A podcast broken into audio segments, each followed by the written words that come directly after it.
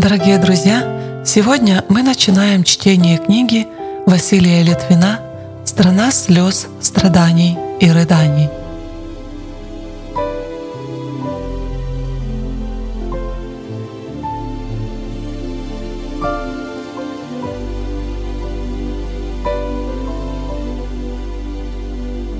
Литвин Василий Власович родился 17 января 1924 года в селе Пекари Киевского района Черкасской области, бывшая Киевская.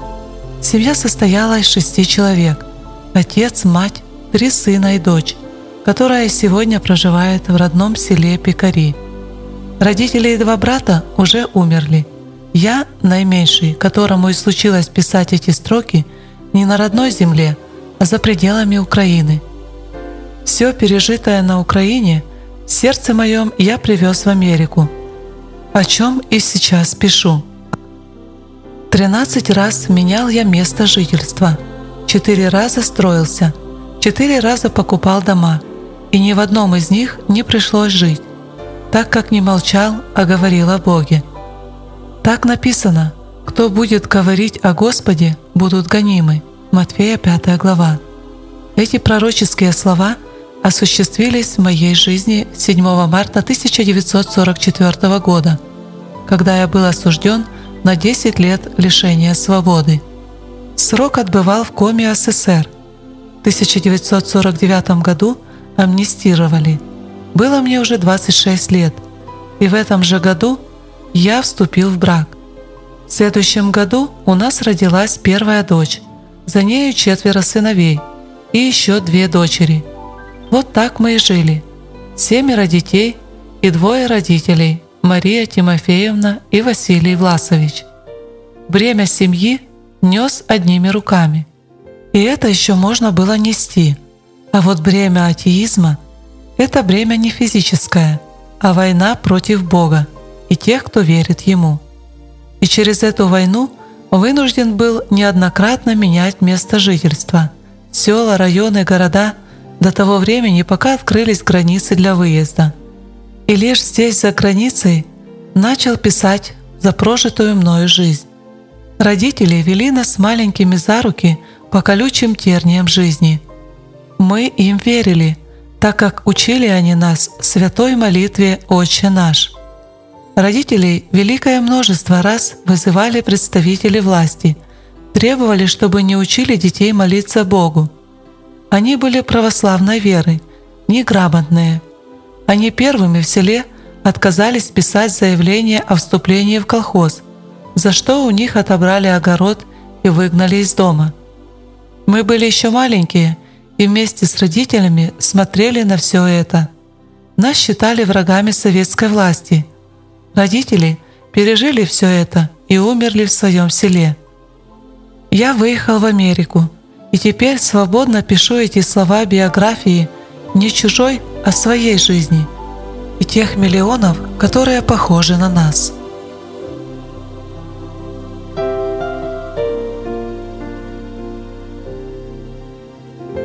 «1928 год. Была осень. Поля хозяева засеяли на зиму. Погода стоит сухая, без дождей. Идет заготовка дров для зимы. Всем есть работа, и старым, и маленьким. Везут и из леса, и из луга. Уже второй месяц, как дети пошли в школу. У Власа Братанича четверо детей, три сына и одна дочь. Двое старших учатся. Михаил в шестом классе, Дуня во втором. Никита и Василий еще в школу не ходят. Смотрит за ними баба Мария, мать отца – которая женила своего сына Власа в 16 лет, так как муж ее рано умер. Осталась она вдовой, а имела хозяйство. Нужны работящие руки. Вот и посватала невестку. Евдокия старше сына Власа на три года, но года эти не мешали жить и вести хозяйство. Невестка Евдокия бабе Марии была по душе, так как работа, говорят, в руках горела – за что и любят невесток свекрови. Здесь, в пекарях, и есть корень нашей семьи. К сожалению, на сегодня нас осталось лишь двое. Сестра моя Дуня, что живет там, где и родилась, и я, Василий Власович. Пишу и думаю, пишу и думаю, хватит ли мне силы рассказать о своей жизни, жизни наших родителей и дедов, что лежат уже в земле, а хотели жить. Слышите, родные, что сын ваш здесь пишет, слова эти страшные вдали. Раньше вы боялись, за меня молились. Я также боялся, теперь уже нет. А что же было? Из чего же начиналось? Помню события с четырех лет. 1928 год. Мне уже четыре. В наш дом сходятся почему-то мужчины без женщин. Нас четверо детей на печи и мать с бабой на лежанке.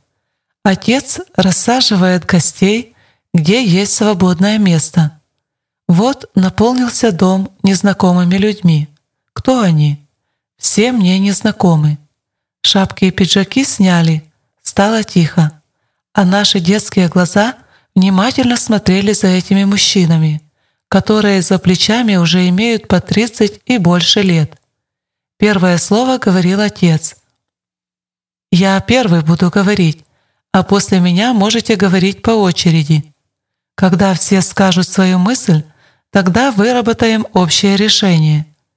Здесь и поймем, кто есть кто. Люди, вы знаете, что слышно по селам? Что все то, что мы имеем, не наше, а государственное. И что мы государственные, не свои. Какой-то придумали социализм. И то, что наше, свое, должен человек отдать добровольно. И еще и расписаться, что отдал добровольно. Кое-кто начал останавливать отца, но он продолжал что все республики решили одной семьей строить социализм, который уничтожит богатых. Все будут равны, эксплуатации не будет. Отец умолк. Вот говорит второй. Газеты читайте, и то, что сказал Влас, может быть и скоро. Вот третий. А я слышал, что в нашем районе идет вербовка людей на Сибирь, и можно брать с собой все, что хочешь. Закажут вагонов сколько надо, Лишь зарегистрируйся. Хотели бы его слушать еще, но не стало у него слов. И загудели все, как в улье пчелы. Говорили, что надо пойти узнать об этом больше, а может этого и нет. Где это видано, чтобы делали такое переселение? Да еще и бесплатно. Это не помещается в голове. Мы же знаем, что мужику даром никто не дает, а только берут, дерут, как кожу со скотины. Еще такие цари не родились, которые дают даром. Даром дает один лишь Христос. Еще не было такого времени, чтобы бросать такие красивые села с озерами, лугами, лесами, а что красивейший, так это наш Днепр, о котором и история, думаю, еще не все описала. Днепр мой Днепр. Я здесь родился, здесь принял крещение. Здесь мои деды и прадеды жили. Здесь они умерли. Здесь лежит их прах. Если бы могли они встать и посмотреть хоть одним глазом и увидеть, до чего мы дожились. Уже не боимся, говорим все, что будем бросать Украину и меняем на холодную Сибирь, куда когда-то ссылали на каторгу. Мне тогда было четыре года, и не забывается прожитая родителями и мной жизнь. Так и бывает под старость. Картины из прожитой жизни всплывают в памяти снова и снова. Поэтому в первых строках и пишу о своем родном селе Пекари и о Гуте Михайловской. В доме стало тихо. Языки будто прилипли. Головы все склонились к низу. Будто кто-то дал команду. После несколько минутной тишины встает высокий мужчина. Мы все люди, и имеем сейчас право говорить. Но наступает такое время, что права не будет. Сегодня мы все герои. А если это правда, что все заберут? Дети попросят есть. И кто из нас будет герой, если нечего дать ребенку? И попросить не у кого. Все старцы. За колхоз коммунизм слышим. И все это не обойдет людей, так как все это уже идет к людям. Но еще не родился царь, который бы что-то давал людям, а только те, что берут. Только в Евангелии написано, что лишь Христос мог дать людям поесть хлеба. Слухи беспокоили людей, и слова «коллектив», «коллективизация» страшили. Под конец этого собрания входит мужчина, перепуганный весь, и говорит «Я принес новость. Завтра будут представители из района, соберут все село» и будут объяснять, чтобы не боялись слухов, которые порочат политику Ленина, так как эта политика ведет к светлому будущему. Их будет трое. После такого объявления начали креститься, а некоторые снова опустили головы. И все, кто был против выезда, согласились выезжать. Никакая работа не шла к рукам. Радио еще не было, а последние вести шли из дома в дом – из села в село, и этим вестям верили. Под конец собрания все были согласны выезжать, искать землю, куда выехать. Решили от каждого села назначить по одному мужчине, всего шесть, чтобы искать свободную землю для переселения. Все шесть сел в каждом доме зашевелились. Одни смеются, вторые плачут, третьи говорят а что будет, если все правда? Найдут землю и волю. Что тогда скажем? Кто едет, пусть едет, а кто нет, пусть сидит дома. Ну а планы в головах ходаков готовы. Проводили семейные собрания. За столом были родные мужчины, женщины. На столах хватало всего, и хлеба, и до хлеба. А мы, дети, смотрели, что делается со взрослыми. Нам было очень интересно смотреть на это все с печи. Мужчины себя сдерживали, вели себя мудро, а женщины чувствовали, что впереди будут еще слезы. Просто не знали, когда и почему они будут литься. Может, не за выезд, не за Сибирь, а за то, что ждет их всех коллективизация. Наступает все как тучи. Где раньше смеялись, там будут слезы а где слезы вынудят смеяться. Так как все, что сделано мозолями и что передано в дар по смерти родителей, будет не твое. Наступил январь месяц. Решили отъезжать. Женщины в дорогу приготовили, напекли разного печенья, насушили сухарей, семечек, орехов, лесных слив, свежих яблок и всего другого, если бы только эти ходаки смогли нести все за плечами. Шесть ходаков в Сибирь. И в это число выбрали и моего отца. Мой отец объявил, чтобы завтра пришли на сходку, которая состоится в нашем селе. Переспросил, все ли слышали и поняли. И понесли эти мужчины, каждый в свое село новости, а больше грусти. Каждый дом встретит и услышит слова «бросать все». Эта тревожная новость растормошит все села не только в районе, но и в области и всю Украину. Простились и вышли из дома. После такой встречи аж жарко стало в доме. Открыли дверь, пустить холодный воздух. Нас четверо слезло с печи. Кто на лежанку, кто на пол, и будто аж дух забило от такого большого количества людей, так как не помним, чтобы было в нашем доме столько мужчин, как сегодня. Ни на праздники, ни на сватовство столько людей не было. Родители были православной веры и перед пищей всегда крестились. На дворе стояли уже заморозки. Листья с деревьев опали, но снега еще не было. Дни стали короткие – а ночи длинные. Отец управился возле скотины, положил в ясли сена, запер в сараях двери и уже поздно вечером зашел в дом. Ребята мяли конопли, а мать на прялке пряла нити, чтобы прясть холст. Отец посмотрел матери в глаза и говорит, «Бросайте эту пряжу, бросайте эту мельню, она уже нам не понадобится. Чего-то нет охоты ни к чему. Только вот коня обнял, поцеловал. Аж слезы покатились, что, может, в последний раз возле него. Все оставили свою работу и пристально смотрели друг на друга. Мать отцу говорит, «Разве могут все, что мы имеем, скоро забрать?»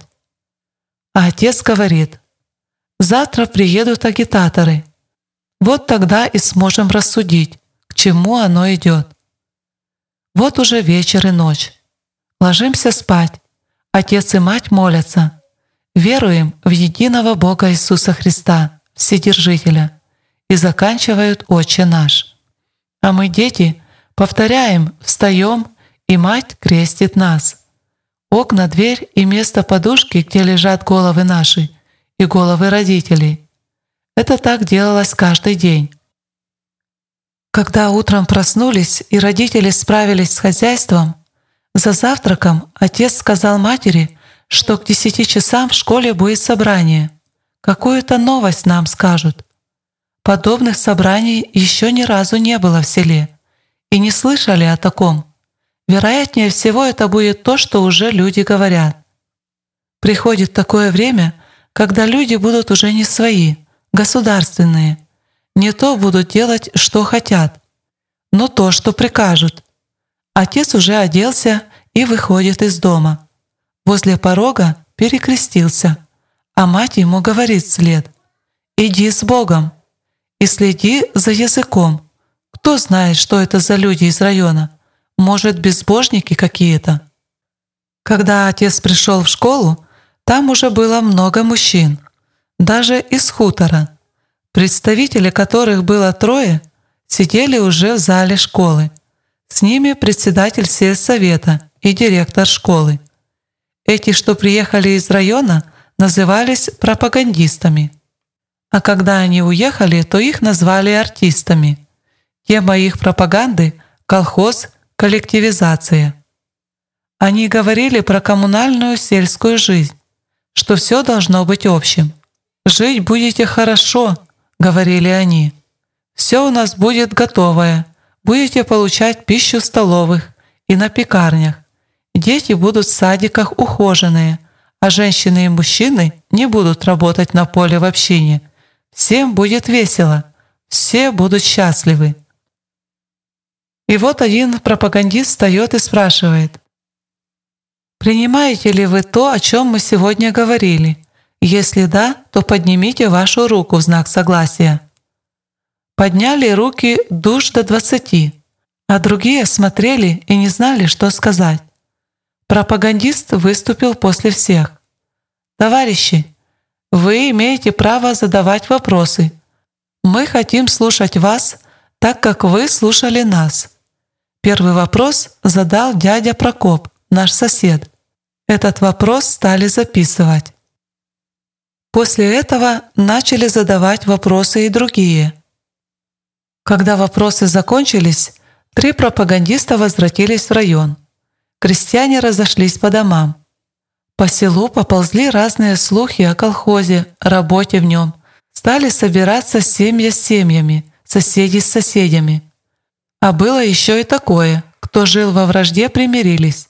Какой-то страх повеял на людей и повлиял на работу. Руки людей перестали беспокоиться о работе – от села к селу ходили разные слухи, но все они говорили не за, а против новой системы, против колхоза, против нового государства-эксплуататора. В нашем селе издавна была большая церковь, там, где теперь школа. Люди все православные, как и мои родители. Все были хозяева, был хлеб до хлеба.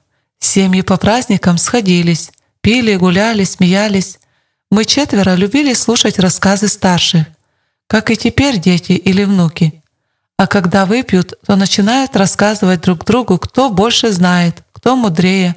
А нам, детям, смешно было, что взрослые ведут себя, как детвора. Но никто из них не знал, что будет с ними впереди.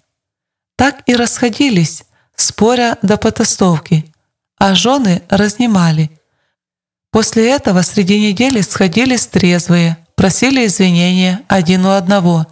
Жены смеялись со своих мужей, которые похожи на малых пацанов задирак. Среди всех женщин мать моя одна умела читать псалтырь по-славянски, так как один год ходила в школу. Мой дед, отец матери, отдал ее в школу, хотя сам был неграмотный, но он был богат. Отец мой не умел ни читать, ни писать, а мать и читала, и писала. И это делало ее авторитетным среди односельчан. Мать любила читать и молиться, а отца научила молиться верою в единого Бога. От своего отца мать принесла большую икону Николая Угодника – которого поставила в уголке и молилась утром и вечером. Привезла и книгу, которая была названа «Кончина мира». И еще одна книга «Кобзарь». Я любил эти книги, так как там было очень много рисунков. Читать еще не умел. Но очень внимательно слушал, когда читали старшие, которые уже ходили в школу. Я каждый день перелистывал страницы этих двух книг и по рисункам сам себе рассказывал, как умел. Когда старшие шли в школу, я оставался с матерью. А если куда-то нужно было идти матери, то с бабой Марией, отцовой матерью. Таким образом, я все время был под надзором. Свежим в памяти остались воспоминания о том, как приходили во второй раз мужики со своими женами после встречи с тремя пропагандистами – которые рассказывали о коллективизации. Всех насторожили их рассказы, и люди почувствовали, что все, о чем они говорили, в скором времени может произойти со всеми нами и со всем, что у нас есть. А были эти люди с благосостоянием. И вот аж шесть пар пришло мужчин и женщин. Каждая жена садилась возле своего мужа, прислоняясь к нему близко-близко, чувствуя разлуку. Стало в доме тихо. Снова начался разговор. Что делать? Куда деваться? Это и были те шесть ходаков по одному от каждого села, которых выбрали ехать в Сибирь, искать хорошее место, чтобы потом завербоваться в те края. Вот и решается здесь, в доме Власа Никитовича, будущая судьба людей. Ехать или не ехать? А если ехать, то когда? Все это говорили мужчины, а женщины, съежившись, молча сидели и ждали. Каждая мысленно волновалась за своего мужа. Достоин ли он браться за это ответственное дело, которое будет делаться не только для себя, а для людей из шести сел. А это же люди, хозяева. Их надо на это дело поднять, оторвать от земли, от всего, что они имеют. И все это, как говорят, оставить живое, а искать мертвое. Хочется сказать, что если нет места на Украине земледельцу, то кто ему приготовить где-то на чужбине? Я не знаю всех людей, так как они не из нашего села, а из соседних, но такие стали близкие и родные. Так их всех соединило горе, за которое уже все открыто говорили – Мать готовит для всех обед, остальные сидят на своих местах, обдумывают, в какой день в дорогу. Решили единогласно, через месяц, подготовить дома к зиме, топливо, запрятать от дождя и снега весь инвентарь, порезать свиньи, приготовить все в дорогу, чтобы хватило и туда, и назад. Кто в дороге даст, то ли и продаст. Ходаки еще не знали, что на станциях продается все – были бы только деньги. Ходаки все были молодые, от 25 до 30 лет. Поезда, станцию они никогда не видели, а только слышали. Они ничегошеньки не представляют, что их ждет впереди. Они, как те слепые с палочкой, стучат впереди себя, чтобы не попасть в какую-то яму. После принятия решения о путешествии в Сибирь все, как мужчины, так и женщины, стали просто все роднее, чем родня, и стали прощаться, чувствуя это свое единство. А сроднило их то горе, которая тучей нависала над ними. Мать стала около двери и говорит, «Из дома никто не выйдет. Пока не сядут все за стол, никого не выпущу». Засмеялись все и сели за обед. Перед обедом все перекрестились. Отец положил на стол порезанный белый и ржаной хлеб. Все с охотой поели. После такого разговора все почувствовали себя героями, а жены цокотали языками, как те утята, которые собираются к речке. В общем, все были рады, что решение уже принято, и ожидали чего-то нового и хорошего. Вставая из-за стола, все крестятся. Так надо было. Так, как в церкви учили, и родители это передавали из поколения в поколение. Простились и разошлись. В доме тишина. Я маленький. Слез с печи, да и спрашиваю мать. Чего их так много? Чего эти люди к нам приходят? А мать отвечает, потому что мы люди, а люди ходят только к людям. А чего они говорили и тогда, и теперь, за каких-то ходаков? Кто они и что они хотят? Где они живут и есть ли у них такой дом, как у нас? Мать слушала, а потом засмеялась. Она подошла ко мне, погладила по голове, да и говорит, «Сын, твой отец и есть ходок, а ты уже считаешься сыном ходока». «Мама, так все же люди ходят, а их не зовут ходоками». «Эти все люди ходят в своем селе, а отец твой будет ходить не дома, а по Сибири.